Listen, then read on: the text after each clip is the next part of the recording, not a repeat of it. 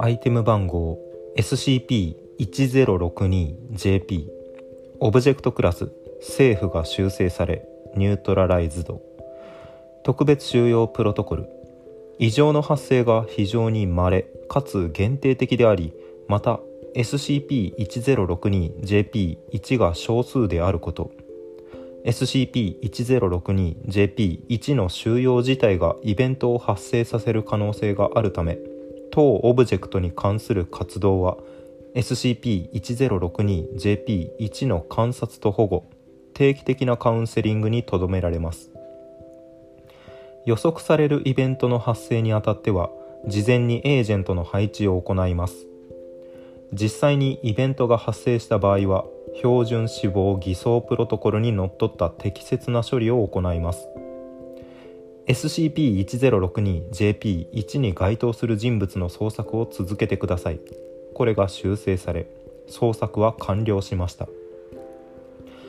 報告書記載にあたっての注意。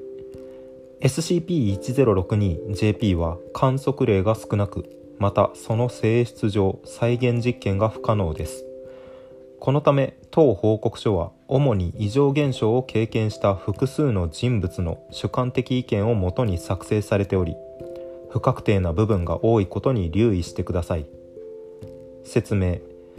SCP-1062JP は奈良県軍に居住していた女性であるタミヤ節1923年から1990年と血縁関係にある全ての人物。SCP-1062JP1 と指定が経験する異常なイベントです。SCP-1062JP1 は SCP-1062JP を生涯一度のみ体験します。SCP-1062JP1 の該当者が少ないこと及び発生頻度の極端な低さから SCP-1062JP の異常性の詳細な研究は事実上不可能です。SCP-1062JP は SCP-1062JP1 が大きな幸福を感じかつ未知の複合的条件を満たした際に発生すると考えられています。SCP-1062JP が発生した際 SCP-1062JP1 の頭上に垂れ下がる形で先端が輪になった紐状の物体が出現します。この物体は周囲に存在する最も自然な物体が利用されますが材質にかかわらず成人男性1人以上の荷重に耐えうる強度を有していると推測されています。この紐の出現と同時に SCP-1062JP1 は未知の方法により現在が自身の一生のうちで最も幸福な瞬間であることを確信します。この確信は以降の SCP-1062JP1 の人生でこれ以上の幸福が発生しないことを容易に推測させるため結果として多くの SCP-1062JP1 は SCP-1062JP 発生時に出現した紐状物体を用いた。これなんだ？何し？医師。首をくくって死ぬこと。医師による自殺を行います。特筆すべき点として SCP-1062JP によって行われた自殺に対して SCP-1062JP1 に直接関わる人物はいかなる状況で発生した自殺であっても違和感や負の感情を抱かず幸福な死を祝福します。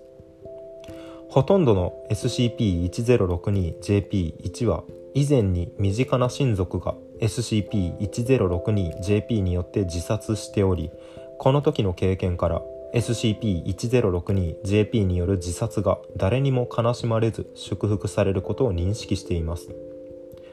この事実は SCP-1062JP1 がイベント発生時に一般的な感覚よりも容易に自殺を選択する一因と考えられています。SCP-1062JP 発生時に自殺を選択しなかった SCP-1062-JP1 へのインタビューにおいて SCP-1062-JP 発生後の人生において SCP-1062-JP 発生時以上の幸せを感じたことがあると答えた SCP-1062-JP1 は確認できませんでした。この結果から SCP-1062-JP は未来に発生する出来事とそれに基づく SCP-1062-JP1 の主観的な幸福感の推移を非常に高い精度で予知予測していると考えられ SCP-1062-JP は SCP-1062-JP1 の幸福感が過去未来にわたって最大に達したタイミングで発生していると推測されています。添付データ SCP-1062-JP1 該当者一覧およびイベント発生状況一覧。SCP-1062-JP1 に該当するもの民や説の血縁者を太字で表記。太字赤文字は SCP-1062-JP による自殺者。青文字はそれ以外の死亡者を表している。太字黒文字は存命中であることに留意。ということで家系図が書かれています。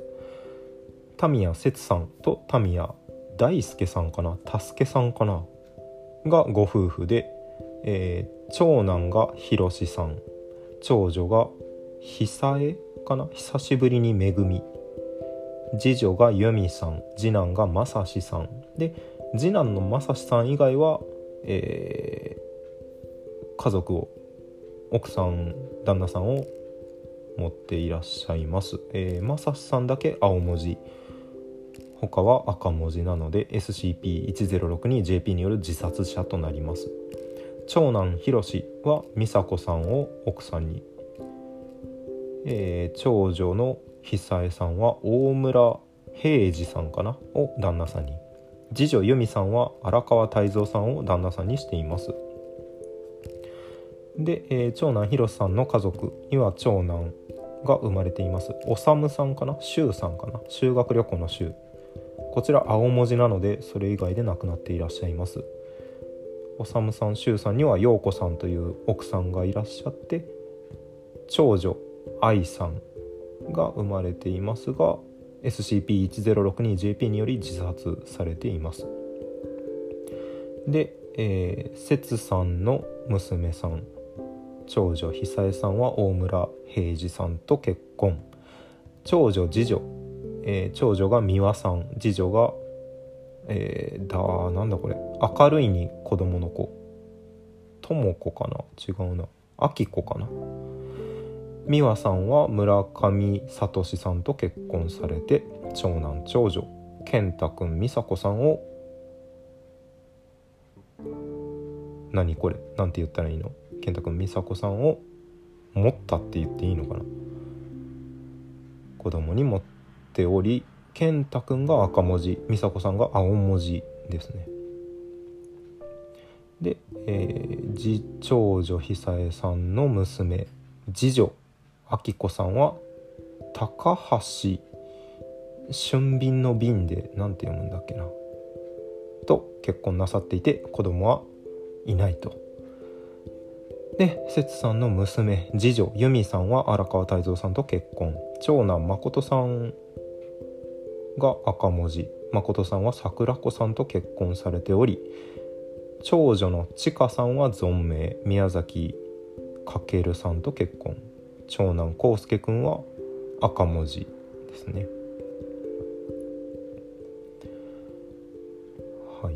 えー、下に表が書いてますねそれぞれ。SCP-1062JP1 の識別番号ということで上から0123とタミヤ節さんスタートで数字が割り当てられていました。イベント発生年月年月日。タミヤ節さん1990年6月9日イベント発生時の状況は不明。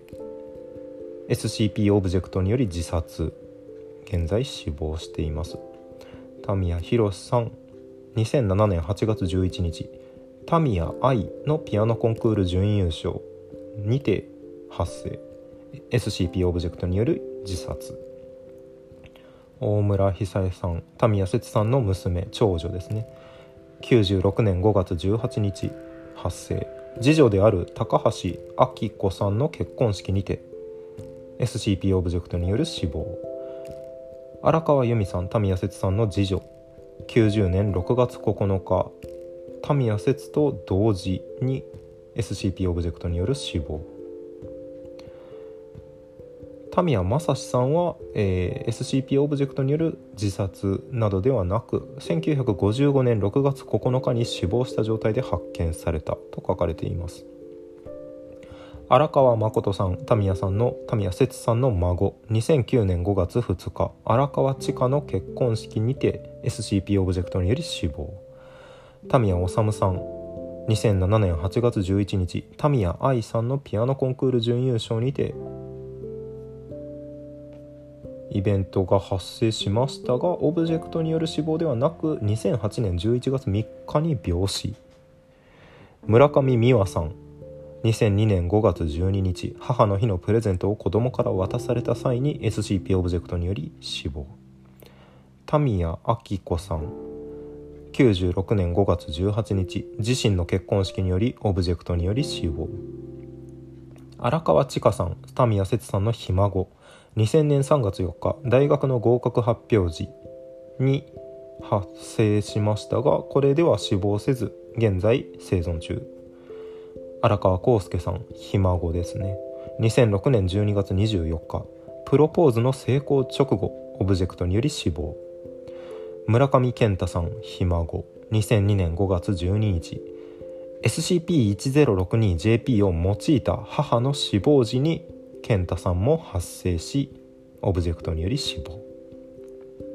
村上美佐子さんひ孫。2002年5月12日こちらも同じくですね。SCP-1062JP を用いた母の死亡時に発生しましたがこちらはオブジェクトによる死亡ではなく2007年5月29日に自己死されています。最後タミヤ愛さん。2007年8月11日出場したピアノコンクールにおいて準優勝した際に SCP オブジェクトにより死亡。タミヤ節が死亡した1990年6月9日同日に荒川由美が SCP-1062JP イベントを体験していること。また聞き込みによってそれ以前に SCP-1062JP が発生した記録はないことから SCP-1062JP の異常の開始は1990年6月9日と考えられています。タミヤ説の実質及び仏間や遺品からは儀式的な行為の痕跡が複数発見されており異常の起源及びその異常性はタミヤ説と密接に関係があると考えられています。映像記録 1062JP1 事例 1062JP0802 1996年5月18日。前期当映像は高橋明子以下 SCP-1062JP1 の08と大村久恵以下 SCP-1062JP102 が結婚式中に死亡した事例。1062JP0802 の式場映像記録である。本件は発生から11年後の2007年に田宮博以下 SCP-1062JP101 が家族内での閲覧用に YouTube 上に公開設定でアップロードしこれによって財団が SCP-1062JP を認識した。知名度のない一般アカウントからの投稿でありアップロード後すぐに Web 上の記録を抹消元データを回収したため異常映像は拡散されていない。記録開始。カメラは式場内中央に固定された状態で高高砂の花嫁花婿を中心に映している。中略司会者。神父明子さんは今日この日のためにお父様お母様へのメッセージをご用意しておられます。それでは明子さんお願いします。SCP-1062JP108 お父さんお母さんこれまで25年間大切に育ててくれてありがとう。中略これからはそんな私のことを理解してくれるこのこれなんだっけな俊敏の瓶でなんて読むんだっけな。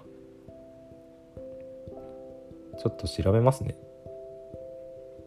サトシサトイ。サトシさんでいいか。これからはそんな私のことを理解してくれるサトシさんと一緒に幸せな家庭を築いていこうと思います。この年になっても仲が良くて一緒に買い物に出かけられるようなお父さんとお母さんのような夫婦になれるようお互いを理解し合って歩んでいきます。最後にサトシさんのお父さんお母さん SCP-1062JP が発生。スピーチの途中で異音が発生し SCP-1062JP108 の顔の少し上に輪になった黒い紐が垂れ下がる。解析から式場の天井に配線されていたコードであることが分かっている。発生したイベントに対して新郎新婦や参列者の動揺は見られない。皆様今までありがとうございました。SCP-1062JP108 が椅子の上に立ち出現した輪に首をかけ椅子から落ちる。コードは破損せずに体重を支え SCP-1062JP108 は特に抵抗せず意思する。2度目の SCP-1062JP が発生。参列していた SCP-1062JP102 の頭上に輪になった黒い紐が垂れ下がる。先ほどのイベントと同様に新郎や参列者の動揺は見られない。SCP-1062JP102 あきこ幸せでよかったね。SCP-1062JP102 が椅子の上に立ち出現した輪に首をかけ椅子から落ちる。コードは破損せずに体重を支え SCP-1062JP102 は特に抵抗せず意思する。会場内から拍手。司会者あきこさんご自身の言葉でしっかりと幸せな思いをお父様お母様に伝えてくださいました。以後通常通り式次第が進行する。追記。上記イベントの際2人の遺体は式典終了後に降ろされ病院に連絡された。当該事例については自然死と同様に処理されており警察等の機関が対応した記録は残っていない。インタビュー記録。SCP-1062JP1092009 年7月4日インタビュー対象荒川千佳。以後 SCP-1062JP109 インタビュアー大森研究員。前期。SCP-1062JP1 の一人である。SCP-1062JP109 は現在 SCP-1062JP イベントを経験し自殺を行わ自殺を行わなかった唯一の生存者である。定期的なカウンセリングの際に了承を得てインタビューを行った。記録開始。大森研究員。ではインタビューを始めます。答えづらい質問には答えなくて構いません。まずは以前お話しいただいた2000年3月4日に異常な出来事が起きた際の状況を教えてください。SCP-1062JP109 A 大学の合格者発表を一人で見に来た時でした。私は合格していました。中学や高校の受験は失敗しちゃってそれで高校は3年間必死に勉強してたんです。頑張ってきたことが報われた。そういう気持ちになりました。今まで部活も習い事もうまくいかなかったのですぐに両親に連絡しようとした時上にあった木桜の木だったかな。とにかく上から植物のつるでできた輪っかが降りてきたんです。なるほど。その時何を考えましたか？考えたというより分かっちゃったみたいな感じなんですけどそれを見た瞬間にああ今が私の人生で一番幸せな時なんだと思ったんです。これを逃したらこれ以上幸せなことはもう起きないことが分かっちゃったというか根拠がなくても信じられた。そういうことですか？そうですね。その後も実際そうでしたし実際そうだったというとあの輪っかは正しかったんだということが分かりました。自分の努力が認められて成果が出せたのはあの時ぐらいでしたし迷ったんです。輪っかが来た時。これ以上の幸せが起きない私の人生って生きてて意味があるのかなって。あきこお姉ちゃんもおばあちゃんもひいおばあちゃんもみんな輪っかで幸せに人生を終わったのにせっかく幸せに人生を終えられる機会を逃していいのかなと思ったんですけど私の人生のピークがここだなんて信じたくなくて大学で頑張れば就職すれば結婚すれば子供ができれば何かもっともっと幸せなことが起きるんじゃないかって大丈夫ですか？落ち着いて話さなくてもいいので呼吸を楽に。SCP-1062-JP109 はおえつしインタビューは数分間中断する。落ち着きましたか？はいすみません。話しづらいことを聞いてしまい申し訳ありません。ですが最後に一つ質問させてください。先ほどのお話ですが鶴の輪が降りてきた時よりも幸せだと感じることはこれまで経験されていない。そういうことでいいですか？そうですね。就職もうまくいかなかったし結婚もこれですしね。心の底から幸せだと思えたのはあの時が最後かもしれません。ただまあ結果的に子供ができて今ではそれでもいいかなと思いました。と言いますときっと子育ては辛いですし彼との結婚もこれからどうなるかわからないです。でも子供が育ってから少しでも幸せになってくれれば私もそれなりに幸せになれるのかなと。パパもきっとそう思ったんだと思います。私が一番幸せだったのはきっとあの合格発表の時だったんです。でも2番目や3番目の幸せがこれからも続いていく。後悔はしてもいつか終わってみればそれなりに幸せなんじゃないかなって今ではそう思ってます。よくわかりました。長く話させてしまってすみません。お疲れ様でした。残りのインタビューはまた次の機会にさせてください。記録終了。事例 1062JP 未裁判未裁判えっ、と未読の未に採用の際。で番号の番ですね。振られてないってことですねナンバリング。2009年9月16日。2009年9月16日妊娠中の SCP-1062-JP109 の胎児が最体陥落かな？なんて読むんだろうこれ。多分へその尾が首に絡まってっていうことですよね。ああこれちょっと選択できない。最体陥落と呼んでおきますとりあえず。胎児機能不全を起こし死亡死産しました。関係者は違和感や負の感情を抱かず幸福な死を祝福するような言動を行ったためこの事例は最大が和とみなされた SCP-1062JP イベントと考えられています。これまでの SCP-1062JP 発生時に見られたような一般的な大きな幸福を妊娠中の胎児が経験したとは通常考えられないためイベント発生原因を調査中です。ホイ 1062JP12009 年12月2日。SCP-1062-JP109 が自室で医師していることを医師しているところを配偶者である宮崎翔が発見。警察に通報しました。関係者が一般的な情動的反応を示したことから当事案は異常性のない自殺と考えられています。これにより SCP-1062-JP1 該当者が存在しなくなったためオブジェクトクラスは政府からニュートラライズドに修正されました。注釈が12個ある。精神影響のタグがついています。注釈だだっといきます。1番親族友人恋人自殺を処理する警察官や医療関係者などを含む。これはあれですかね。祝福する周囲の人たちってことかな。発見した人たち。2番発見時はタミヤ家仏間で医師していた。タミヤ節さんかな。3番自身の孫。4番発見時は荒川家自宅寝室で医師していた。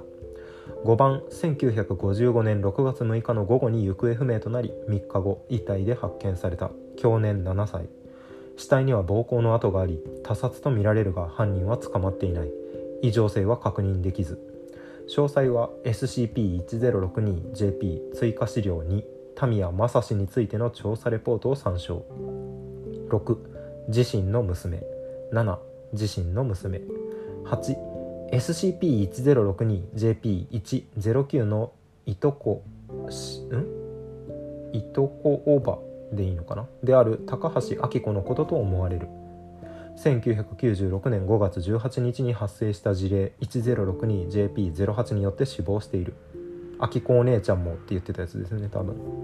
9番 SCP-1062JP109 の祖母である荒川由美のことと思われる。1990年6月9日に発生した事例 1062JP03 によって死亡している。10番 SCP-1062JP109 の曽祖母であるタミヤ節のことと思われる。1990年6月9日に発生した事例 1062JP00 によって死亡している。11番 SCP-1062JP109 は宮崎翔との入籍前に妊娠しており胎児は現在7ヶ月目である。一般的に婚前妊娠結婚は揶揄される風潮があり SCP-1062JP109 本人は婚前妊娠を望んでいなかったと考えられる。出来婚なのが結婚もこれですしねって言ってたやつですね。12番。SCP-1062JP109 の父親である荒川誠のことと思われる。SCP-1062JP109 の結婚式の際に発生した事例。1062JP05 によって2009年5月2日に死亡している。タミヤ節さんがきっかけというか原因の呪い一家に血縁に関わる呪い。なんでそんなことしたんだ？っていうのはもう推測するしかないですね。タミヤ節さんのなんか日記とかがあればわかるかもしれませんが。どこだっけ？どこかにタミヤ節さんがあった。実質及び仏間や遺品からは儀式的な行為の痕跡が複数発見されており